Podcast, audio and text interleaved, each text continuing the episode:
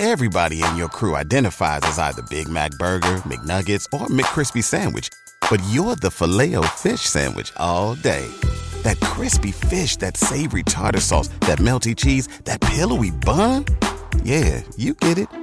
Every time. And if you love the filet of fish, right now you can catch two of the classics you love for just $6. Limited time only. Price and participation may vary. Cannot be combined with any other offer. Single item at regular price. Ba da ba ba ba. Hey, friends. This is Matthias Roberts, and you're listening to Queerology, a podcast on belief in being. This is episode 110.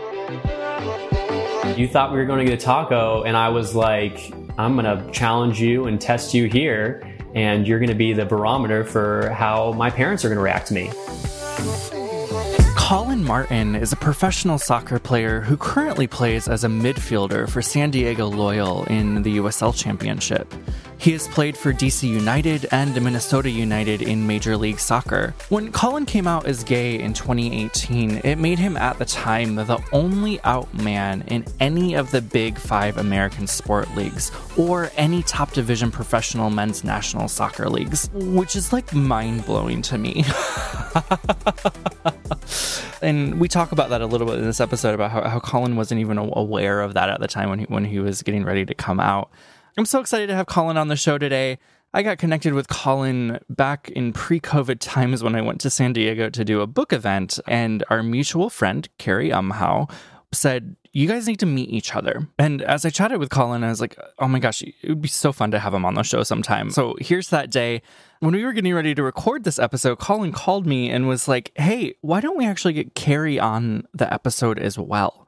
And he told me about how influential Cary had been in his coming out process. Uh, she was one of the first people that he came out to and really wanted to kind of talk about the, the power of having supportive mentors, supportive people in our lives um, as we make these big choices to come out. I, of course, thought that was a lovely idea. Cary has been a very supportive person in my life too. So when he mentioned it, I was like, yes, let's do that. Cary is amazing. So, Cary Umhau, she's a writer, a speaker, author. Uh, her memoir, Burning Down the Fireproof Hotel, is part spiritual memoir, part manifesto for the spacious life that's waiting for all of us. I'm just thrilled to have both Collin and Cary on the show today. This is such a heartwarming episode. and I figured this may be a really good time to release something heartwarming. I feel like I certainly want those reminders that there are lovely people in the world, and this episode does just that. No announcements today. I feel like there haven't been announcements for however many years we've been in COVID. So let's just go ahead and dive in. Collin Cary, hi, welcome. Hi. Hey, Matthias. I am so excited to have you both on the show today. Great to be here. Yeah, thanks. thanks so much for having us. It's gonna be fun. yes, I'm, this is. I've, I've actually been really looking forward to this ever since we we scheduled it. So yeah, thank you.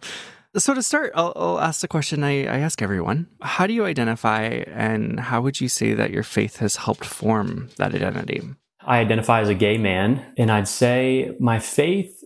It's been with me since I was a little boy. It's it's been a journey for sure. But uh, I'd say in terms of the gay part of me, it, has been a journey that hasn't always been easy, but um, has I'd say the the climax of it has been one where I I know that God completely loves me for the the person that I am, and He would be not happy with myself if I wasn't completely who I am today. So, and obviously, it's a uh, still ever changing. I love that. And I'm a straight white woman. I've been married almost 40 years. I'm a grandmother. My relationships are central to my life, and I think that they cross a lot of barriers that are often artificial and unnecessary barriers that people have. I have a lot of fun having a very wide and crazy diverse group of friends. I grew up in the South, and the South and its evangelical culture, and then was a big factor in my faith formation. And then also coming to faith through experiencing grace when I got caught shoplifting. That was a big factor in how my faith ultimately developed. I would say that I haven't called myself a Jesus follower and I have a vibrant and active faith life. I experience a lot of guidance from the Holy Spirit and I enjoy being led into, I guess, places and situations that would have scared me earlier in my life. And right now I'm learning from a variety of expressions of Christian worship and action. And I just feel my life moving into more and more joy and grace and healing. So it's a fun time to be in my head Mhm. in life. That's a professional answer right there, Cary. you think? Yeah. Wow. Are you kidding me? I don't know. I, I, yeah, it's kind of a confluence of a lot of things I've been thinking about. You know, turned sixty about a month ago, and like, you know, who am I? Where am I? How did I get here? I Sounds love like it. David Byrne, I love it. whom I love. so collin you- mentioned and, and and i love that we have cary here because we're going to kind of hear this story i think through both of your eyes but, but collin you mentioned like you you've been a person of faith since a little boy and then kind of the, the conflict of of realizing you were gay and cary's here because she was a part of that journey and so i would love to kind of hear a little bit of that Yeah, yeah. So I, I think I could give a little bit of a of a background of my journey in faith. I guess.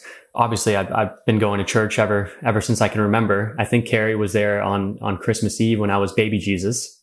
Um, when I was I had an extreme fever and I actually had to go to the hospital to get a, a spinal tap like r- right after Christmas Eve. I think so. From the moment I was born, really, I was I was in the church. But uh, my family, we went to I'd say a more conservative sect of the Episcopal Church in a place called Falls Church in Virginia. And we were there from when I was a young baby till I think around like eight or 10 years old. And then we moved to an Episcopal church closer to my home and near DC called All Saints. In between that, I've had, I've had different experiences of going to a lot of different churches, which is, which has been nice with a lot of different denominations. And so for those of you that don't know, I, I, I play soccer and I've been very fortunate to meet a ton of different people from different backgrounds. And so I'd say one of the more central parts of my journey is when I moved to Ohio um, for this soccer boarding school. And my parents were were pretty adamant that they wanted me to continue to go to church and to con- continue to learn about God. And I honestly didn't have many people that were going to help me lead me to do that. So I kind of just picked a new church every Sunday.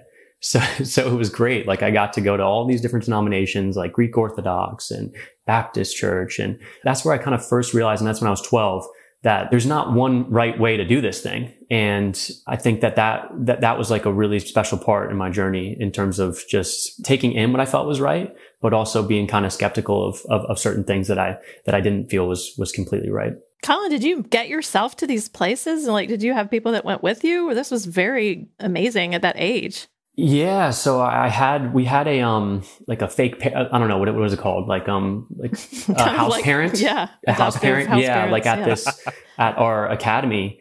And um they were actually really religious and so they helped me. But also I, I would really just go with whoever I could so I found myself going to church on like like with like a lot of different random people I love that. This yeah, is so no. you. This is so you. No, I, love know. it. At one point, I had I had someone. I, I don't even remember the church, but like, but obviously, I come from like a pretty like traditional background where it's like pews and pretty much the same type of service every Sunday. And I went to this church for the first time that had all these huge TVs and you didn't really have to sit down. And um, and I had someone tap on my shoulder. And he was like, "Hey, son, I I- think that you uh you can speak in tongues, can't you?" And I was just like, oh my gosh, I don't know what that means, but I feel like it's an honor. And um, this is quite the experience so far. Um, thank you. so, and, and that was like early on in the service. Could you, so you can imagine how I like was going about the rest of the service as if like I was like, it was a, a mission for me to uphold that type of um, responsibility. But yeah, there was a lot of growing and learning. Yeah. So. so when did you start to realize that you were gay I'd say I first realized I was gay when I was probably around eight years old, kind of like start of elementary school.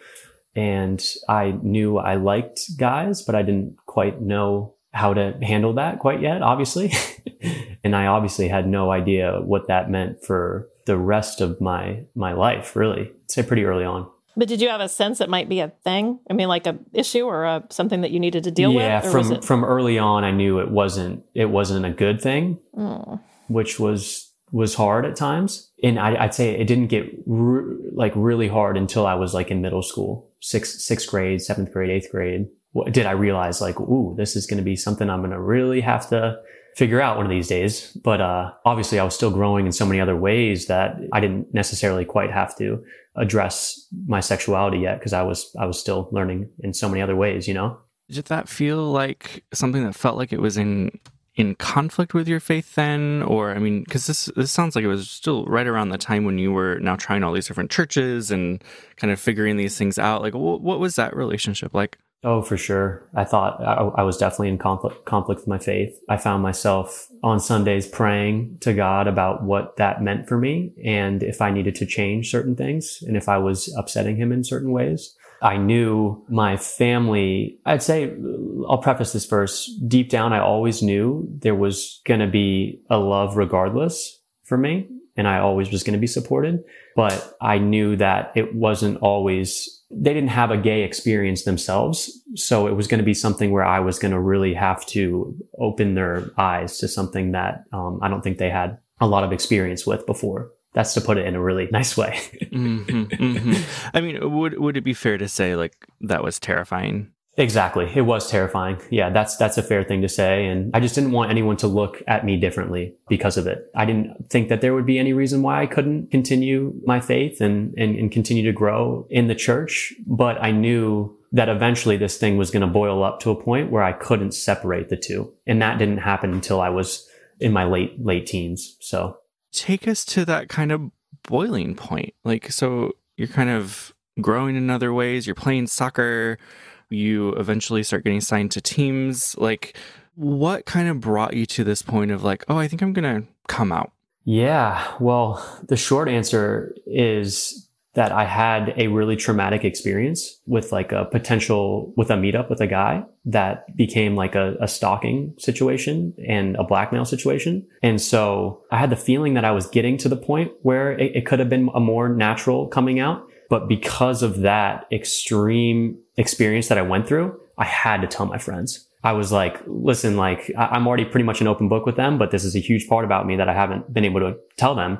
But um, I just went through this crazy experience. I need to tell my friends. And so that's kind of, I, I started with my friends and then eventually my siblings. But the biggest daunting one was what am I going to do about the church? What am I going to do about my parents? And what am I about to do with the, my family friends? And so, and even my, my broader family as well. And I think that's where Cary comes into it because I, bless her heart, I sort of used her as a, as a barrier.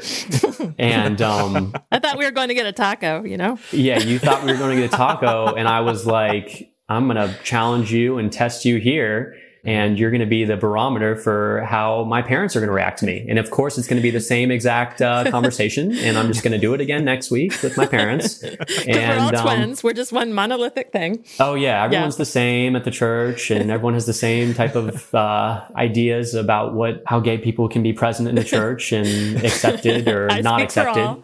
Yeah, yeah. So Cary really was going to speak for for everybody in this in, in this in this case. A little so, bit I know. Mm, yeah, exactly. And the conversation had started without starting at a party. Do you mm. remember that? Yeah. Well, yes, yes, yeah. Okay. Do you want to kind of well, tell us what that party was again? I don't remember what the occasion was because we have a lot of occasions with the same crew of people, but we were having an occasion and we were talking out in the yard and you were just starting to talk around some things, but I could tell there was more. And I said, I think there's more to what you're talking about. I think I said that. And maybe we should hang more when we're not, you know, at a loud party by the fire pit or whatever we were by, you know.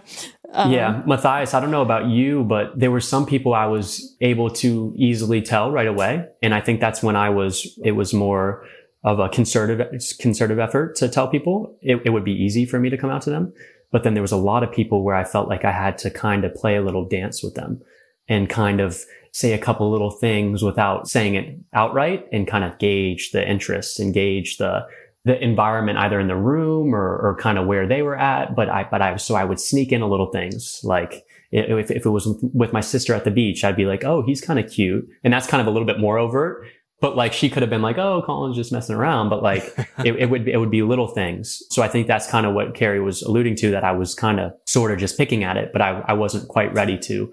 But it also was at a party, Cary. So yeah, it's not like I was going to be like, "Hey, everyone." Yeah, it wasn't the time. I mean, we weren't your even drinks. I'm gay. Like, I mean, we weren't alone, and we weren't talking no, about. No that issue at all. We were talking about just yeah. a relational issue that was mm. separate, but you were hinting. Yeah, I could just tell there was more to what you were feeling. Uh, yeah. Not necessarily Yeah, yeah. So I'm so curious, Cary. Like, what was your journey kind of up until this point? Um, with Collin, or Sure, I, that's a huge question. I, I mean, my whole journey or my Collin journey. just tell me, just tell me everything. Um, Sure. I think I'm I'm more curious, kind of around like like faith journey, because I mean we're we're coming up to this point of where Collin's about to come out to you, and like spoiler alert, like I I don't think like you would be here unless it was a positive response. So I think we're kind of you know we're all assuming it's going to be good. We're still speaking. Yeah. but like what was your journey kind of up until that point like have you always been affirming like Oh, definitely no, definitely no. And really, I think was coming through decades. It broke my heart a minute ago to hear Collin talking about being eight years old and literally praying, you know, like, God, what, what am I supposed to do? Like, you know, or, what am I supposed to do here? Because I was sitting by Collin probably some of those times and in an environment that was not welcoming to the inner struggle that he was experiencing. And it, it kind of kills me right now. I mean, I thought, oh, don't ask me a question because I'm going to cry a minute ago because, you know, to think of how we ever are sitting by people and have no idea what is going on for anybody internally within church spaces or within any spaces. But no, I was very much in and of the camp and formed in the camp of, you know, marriage is one man, one woman. That's biologically our design. Therefore, that's what it is. And of course, we love everybody, but this is the plan. A lot of questions for myself that I don't know what to do with other data. I don't know what to do with um, dear people who I love who are experiencing something from, as Collin says, way early in his life, the knowledge of who he was, the knowledge of his sexuality, the knowledge of being gay. I just was sitting there with different relationships, not knowing this about Collin yet, but with different relationships saying, I don't know what to do. I am on a journey. I am seeking God for so much knowledge of how to understand something that has always been very black and white to me. And then sometimes uh, in lots of life, when the map and the ground don't match, what do you do? So, yeah, the, I was right there. And so, yeah, picking back up with the tacos, you know, so going to sit down for a taco with a guy who I adore, who I've done a lot of life with.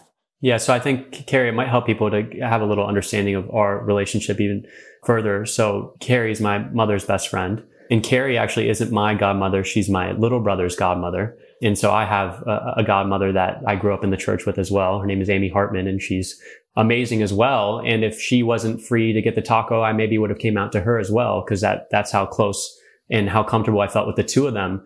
And I, and I think that's why I wanted to have Cary and I would have had Amy on too in the first place is that you have to have people that you feel comfortable with in order to get to that point, right? And so it's a, te- it's a testament to them in general for me to feel comfortable enough to do that, regardless of where, if I knew where Cary was at in her understanding of maybe sexuality and her understanding of how, how that maybe fits into society and the church it, it, at large all that doesn't really matter if I didn't trust her as a person to begin with, right? And I think that's what's important is that we're not going to always meet people at their, their, their best place in their, their most advanced form in terms of understanding, right? But I think if you, if you feel comfortable enough with, with, with that person that I've said that you should give that person a chance, right? If you're comfortable enough with yourself, I think that then the next step is to give the people that, that love you and support you the chance to receive you as well. Which is a huge risk. I mean, it still can be a huge risk. It can be. And that's a point that can't be um, understated, but you still got to give the person a chance, right?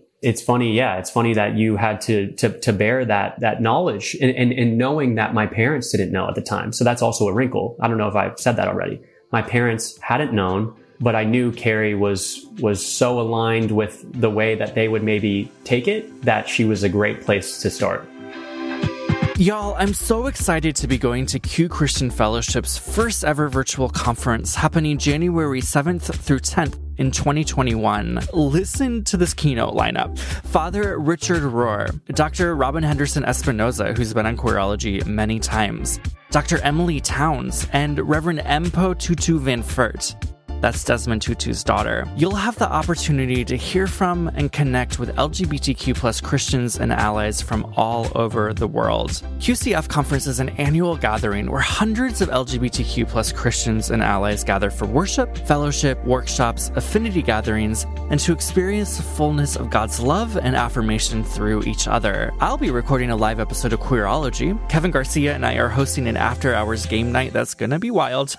and we're also doing a workshop together about overcoming shame and bad theology. It's more than just a conference. QCF is catalyzing a movement. Virtual all access registration is just $45, making this the most accessible conference ever. To find out more, visit qcfconf.org and sign up today. That's qcfconf.org. Can't wait to see you there. So you invite her out for tacos. What happens?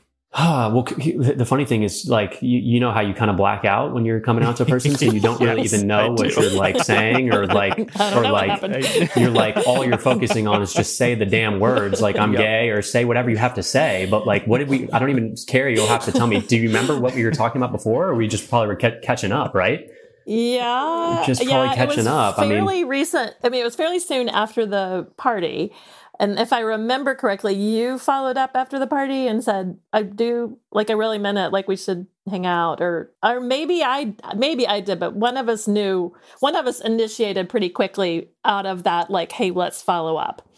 I really don't know that which Yeah. one, and I remember where we sat, and I remember, No, I do too. yeah, But yeah, so I, th- I think I knew what my goal was and I knew what I had to say. And luckily it went well. Cary wasn't going to sugarcoat it for me though. She was pretty honest in terms of, cause, cause my, one, it was like, Hey, I'm going to come out to you. But Cary, like, listen, I don't really care what you have to say that much about yourself. Like, if you're not going to accept me, that's great. But like, tell me what my parents are going to do. Are they not going to accept me? Like, that's the more important thing here. Like, Cary, I can like move on if you're not going to be supportive, but like, Collin, um, no, but seriously, No, I mean, I'm like, kidding. uh, like we would we would have worked on our relationship. Yeah, we had time. Regardless. Like, yeah, I, I'm I'm, I- urgent. I'm always going to work on the relationship. I'm not going to throw anyone away. yeah. Um, but it wasn't but, the way one's parents are just such a simple. no, I was Yeah. I was like freaking out at this point, like that I hadn't told my parents. I was like, it's so sad that I haven't, and I need to tell them. Let me just let me just get a gauge. Let me let me see like where I can I don't know hit them the best way I can, right? And even I asked her like, how would you? Not like I hadn't come out to people, but I was like, where should I take them? Or she was like, oh, actually, I think you suggested, Cary, you're like, probably not take them anywhere. Maybe just have them in their home. Yeah. um, so that was good advice Mhm. because of course my, my mother started crying right away and we needed that intimacy the three of us at dinner to be able to work through some things initially I remember telling you that it had a lot to do with the culture that we were all in, and that I thought coming, that the milieu that we were in theologically was why I felt like your parents were gonna, you know, just need to do a little bit of a like readjustment, realignment, like get their heads around everything. And you and I have talked about this several times since that I was able from the instant that you told me to say, your parents adore you and are going to just be fabulously accepting of you and loving you forever. Like this is this none of that is in question in any way. This is more of a whoa, I, you know, cultural milieu readjustment. and this isn't going to be some news that you're going to be able to tell your parents and you're going to it's going to change your both of your lives and you're going to you're going to move on you knew my mother was going to dive deep into it and she was to be the best mother she could but also she she wasn't to take it lightly right? And so i think you whether you meant to or not were warning me that this was to be it, it was to be life changing for good good reasons mostly but like you guys are to work on this together. And that's exactly what we did right? We, it wasn't it wasn't just come out and it's over right? And i think that's been kind of like the, the coolest part about it for me is because i really didn't realize that our relationship was going to be so much closer me and my parents after coming out right Yeah, and it, some of what you were expressing and had been expressing at that party was how much you wanted to be fully known. When we first started talking about it, I didn't know what part of you wasn't yet known, but you were just talking about that longing that we all have for our people to really know us and that you didn't want to have conflict with anybody in your life but knew that you were holding back in some relationships. Yeah, for I mean, I, I try to I, I, view, view myself as pretty genuine. I think for for anyone really, but it's hard when you know that there's such a big part of you that you're not sharing with others. It can really eat you up because it, it makes you feel like you really are not being genuine and you're not being you're not just you're not being yourself, right? And and, and you can feel kind of like a phony in your own body when you're not doing that. Obviously, it takes time, but most things I was able to express myself. I was able to be vulnerable and be open. And, and so when you have this big thing that isn't, that isn't the case, it can be pretty hard, right? And, and you can kind of feel, kind of beat yourself up about it. And you had had unusual self knowledge and emotional intelligence from the time you were really little. Not everyone has that. So, I, again, a minute ago, when you were saying being eight years old in the church praying like uh you know what am i supposed to do with this? You just thought deeply. You processed deeply. You understood dynamics between people. You read other people well. So you probably had an innate sense of where acceptance was going to lie in life in general and where it wasn't. Exactly. And, and that that's really nicely said cary. And i, I that leads me to another thing. I always thought when I was coming out, I was going to have to sit down with the, the priests at our church. I was always going to have to really work on this part of me because it was important to me. And my faith was so important to me that I thought like, you know, I'm going to have to tell the priests and I'm going to have to really work at this. But I think once I came out to you and once I came out to my parents and, and other people that were involved in the church, that was enough for me. I didn't have to go and read the Bible and, and take some scripture and, and be like, why does this relate to me? It all didn't become important to me anymore. Having to, to break that stuff down because to me, faith is so, it, it's so much has to do with the relationships that you build in the church, right? And the role models you have in the church. So having you and my parents and, and my godmother support me in having their understanding of me and their faith and loving me, that was enough. And so that was relieving not, not having to do a sit down with the priest because I was like, you know, that is not necessary. that is not going to be something that I feel sufficient that my parents love me and that they love, love God. And, and, and that, that's enough. That's, that is enough, period. Whether the church, what, what my relationship with the church from there, that, that that's to be seen. It's such an interesting point. I, I, don't know that I've thought about this this way before, but like almost the reality of, of because you had people in your life who came around you, accepted you, loved you. In some ways, you didn't have to do the kind of jumping through hoops or having to figure out how to prove yourself to those people. That's remarkable in some ways, like really beautiful. It speaks to the like the power of of having affirming people in your life. Yeah, completely. I don't know if I'm accurately remembering because I blacked out a little bit in that conversation the way you did because I was so wanting and yearning to mediate God's love to you in that moment and not fixate on any other anything. But I feel like you asked me, you know, like, how does this fit in the church or I, I don't yeah. know. Do you know yeah, how you I did. That? I did. I, I did. I asked I asked you that completely. I was like whether it was on the lines of will the church accept me? And can I be an openly gay person in the church? Because the the sad reality is that I don't know, Cary, if you can tell me if I'm wrong. I didn't know any openly gay people in the church. That's period. Like I didn't. And so when you don't have that visibility in in certain spaces, it can be hard to imagine that life for you. So I'd say that lack of visibility, maybe, maybe that's helped me want to be out in my profession now in soccer because I know that how much of a difference it makes to have someone be proud of themselves, open and visible in their profession when there's not a lot of people that are out at that level we're talking so much about the church side here which is like so important but like there's there's this whole other side that's happening here at the same time of where you're playing major league soccer. You're like i think i read somewhere that like when you came out you were the only out athlete playing in one of the five major north american sports leagues. Like that's huge yeah, yeah, and it's um, it's something I didn't I didn't realize it was going to be that big of a deal. And one of the reasons why I didn't is because I I had been accepted by my my family and my friends pretty well to that point that I was coming from a huge place of privilege. And I didn't realize that that is not the case with whatever 50%, whoever, it's just not the case with all LGBTQ plus people, right? That's just not the same experience that they have. So I, I felt like I really had to, to use my privilege and not hide behind just being proud of the fact that I was, I was supported behind closed doors per se.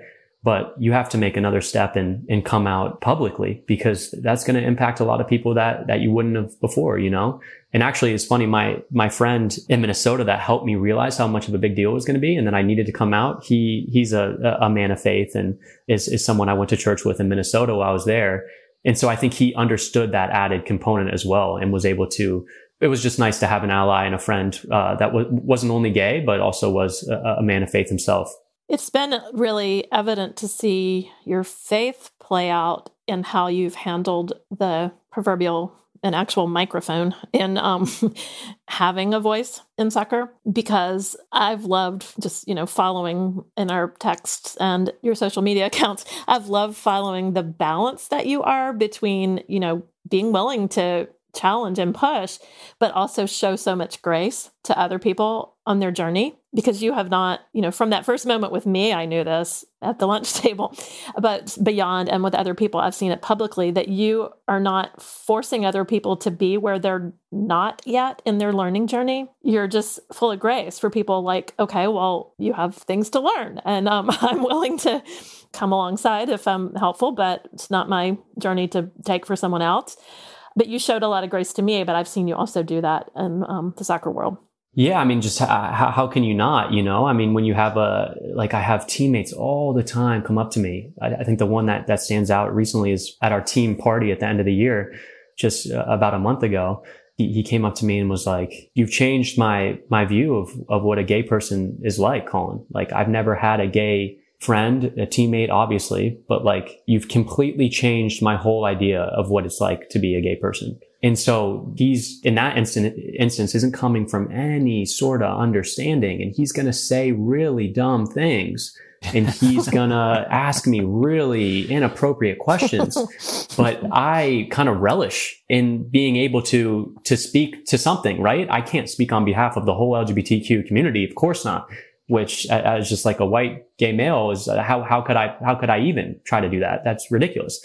But I can try to speak to my own experience and try to open his mind to maybe people that aren't like him and that aren't like the people in our profession. And so once I realized that you shouldn't be scared of that, those interactions and you can actually relish that and try to like educate people, it's, it's kind of fun. But I mean, I appreciate you for saying that, Cary, but it's, it's, it's sort of, one that I've kind of been proud to be able to to be a part of. So. Well, that goes back to what you said early on that you felt like you. Um, I wish I could get at your exact words because they're beautiful, but you were saying that how great it is if you can give someone the opportunity to try to hear you and receive you. I don't know. How did you say that? You were offering to me the opportunity to receive you as you were and not mm, as you pretended like, to be. Like like when when you come out maybe to like to someone. Yeah. Well, I guess the the the way I can what what I can think about that is that I often get asked, um, what would you say to a younger person or an older person that wants to come out? Mm-hmm. And at first, that was a really hard question. I mean, like, who am I to say I don't know the person? I don't know anything. But um, what I've continued to say is that when you do find that that self acceptance in the place where you do want to share that with someone, the best thing you can do is give your loved ones in your life the opportunity to receive you and receive you in that light. Because if you don't give them the chance, you'll never know how they're going to receive you. And you have to tell them that thing. And it's not always going to be easy right away, right? Like my relationship with my parents when I came out to them, it wasn't always super great, right? Right away, but we've really worked on it. But you have to give those people a chance. You have to give the sports world a chance to receive you, right? I've gotten overwhelming support, but in the back of my mind, I didn't always know if that was going to be the case, but you just have to take a chance. But that is grace on your part that you're coming at people without being defensive or um, assuming the worst of them. You're assuming. Yeah, I try. you're try. assuming yeah. something good. Well, because we can always learn, right? We're not. None of us are.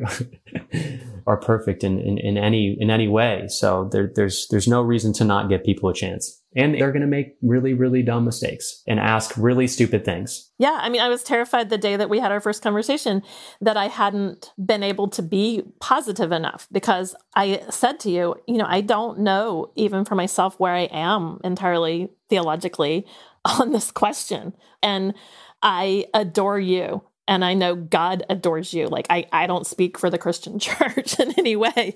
I do have a reading of the Bible that I know you are beloved and God adores you just as you are. Like I know that I was able to say that, but I also know that I sat there with going, but I don't really know like, you know, what to say about my own theology and everything. Uh.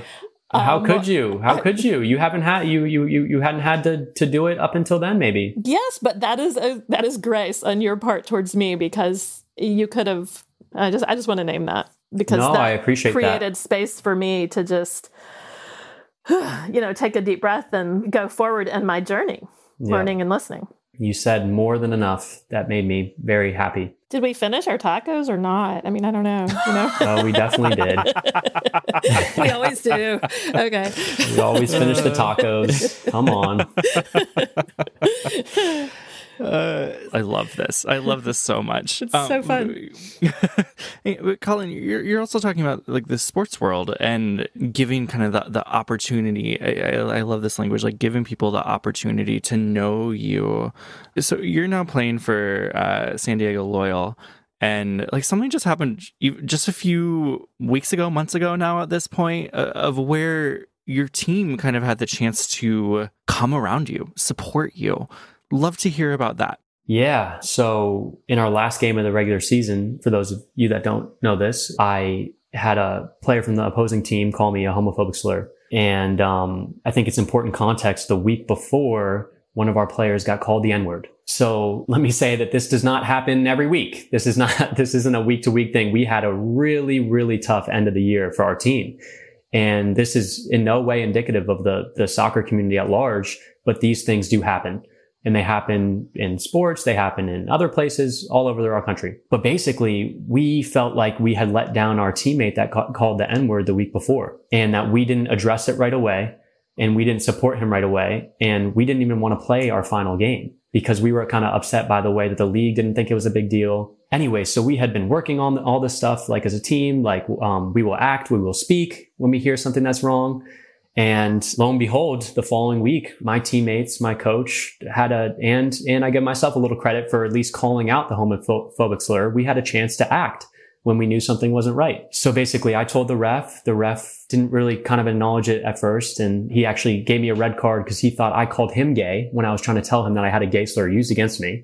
So it was all pretty ridiculous. Um, but then once it all calmed down and my teammates told him, no, ref, like he's gay. Why would he do that? That's crazy. And I told the coaches and the referee that I, I had been called a slur. Basically, then at halftime, my team made the decision. If they weren't going to make a decision on the player to either red card him or uh, sub him out, then our team was going to walk off the field because we can't stand for that type of behavior against one of our players. And I was pretty much the only guy in the team that was like, no, we got to go back out there. Like, please, like my sexuality coming onto the field is the last thing I could ever want. It was literally a nightmare for me. But they were like, it doesn't, it, it, Collin, it doesn't matter. They can't say this. Their coach had said some really ignorant things as well. So there was like added fuel and they all gracefully walked off the field with me in protest. And it had repercussions for your season. That we, yeah, if we would have won that game, we potentially could have been in the playoffs and we were winning the game. We were playing awesome. And the team that beat us is now in the finals and we are beating them 3-1. So we took a stand and yeah, I give my, my, my teammates a lot of credit. I give my, my coach was extremely supportive. He wanted to walk off the field right away. People can only support you if they know what they need to support. That's the one thing that's been really cool is I get to, I get to grow with my teammates and I've only gotten support from them over the years and I'm super fortunate for that. Yeah, I, I remember kind of seeing that all go down just like through your social media accounts and really neat to see your team kind of come around you in that way and just like you said like take a stand. Cary i'm, I'm so curious you know like so now that like collin's out we're several years into him being out what's it like for you to to watch him kind of live his life now it's a relief to see someone that you love just be who they are. And going back to what I said about how we just never know what anybody's dealing with internally in life, we just need to be showing everybody a lot of grace because people are hurting and wobbly and we all are and we're all acting like we're fine and um, so i feel this enormous sense of relief on collin's behalf to just breathe exhale with him that he is who he is fully operative in the world and not having to pretend he's something different or not or just not even express fully who he is.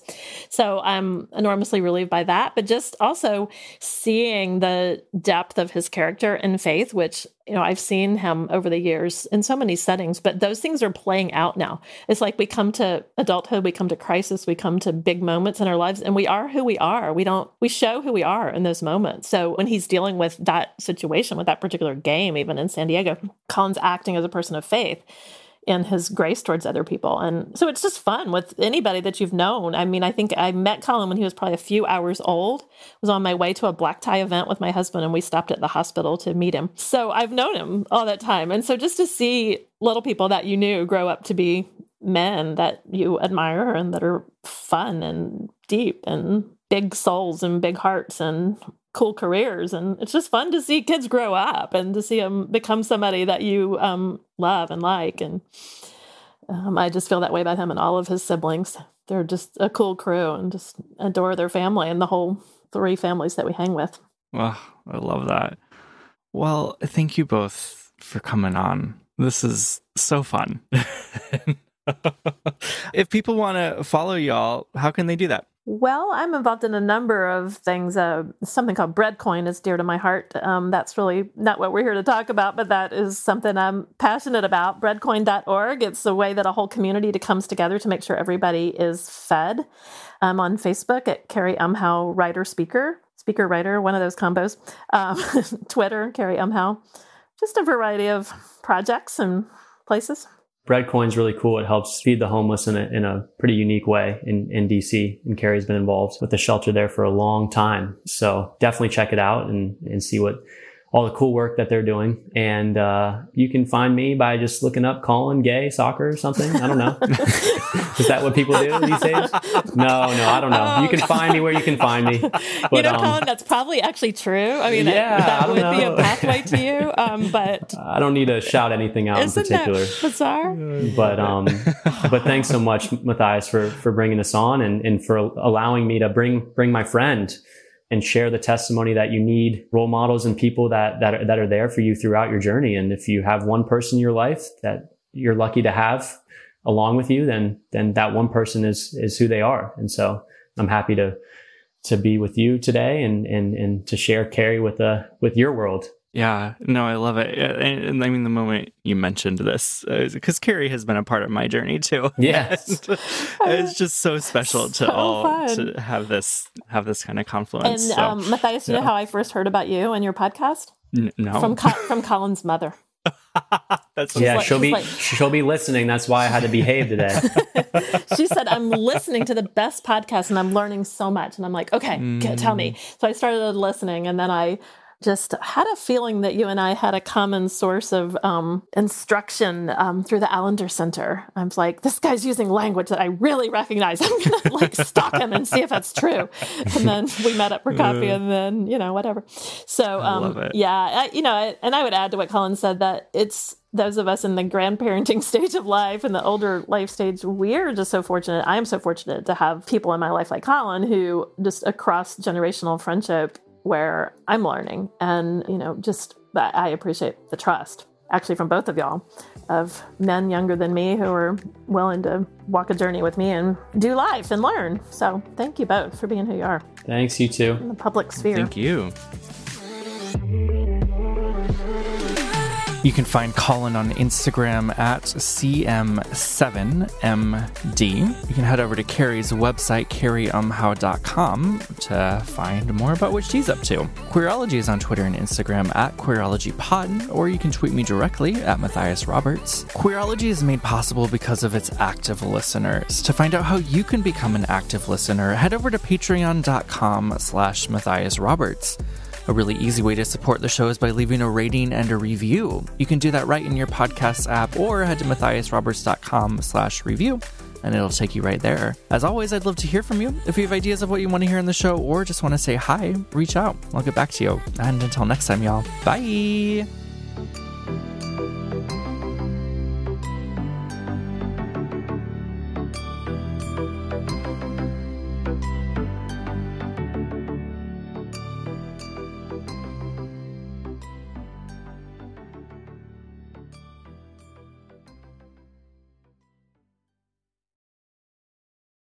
Spring? Is that you? Warmer temps mean new Allbirds styles. Meet the Super Light Collection, the lightest ever shoes from Allbirds, now in fresh colors.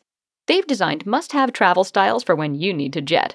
The lighter than air feel and barely there fit makes these shoes some of the most packable styles ever. That means more comfort and less baggage. Take the Super Light Tree Runner on your next adventure. Its cushy, lightweight foam midsole supports every step, and the extra outsole traction gives you the grip to just go for it. The eucalyptus fiber upper adds next level breathability to keep you going all day. Plus, the super light tree runner is comfortable and ready to go right out of the box. So, what can you do in a super light shoe? What can't you do is the better question. And because they're super packable, the real question is where are you taking them? Experience how Allbirds redefines comfort. Visit allbirds.com and use code SUPER24 for a free pair of socks with a purchase of $48 or more. That's A L L B I R D S dot com, code SUPER24.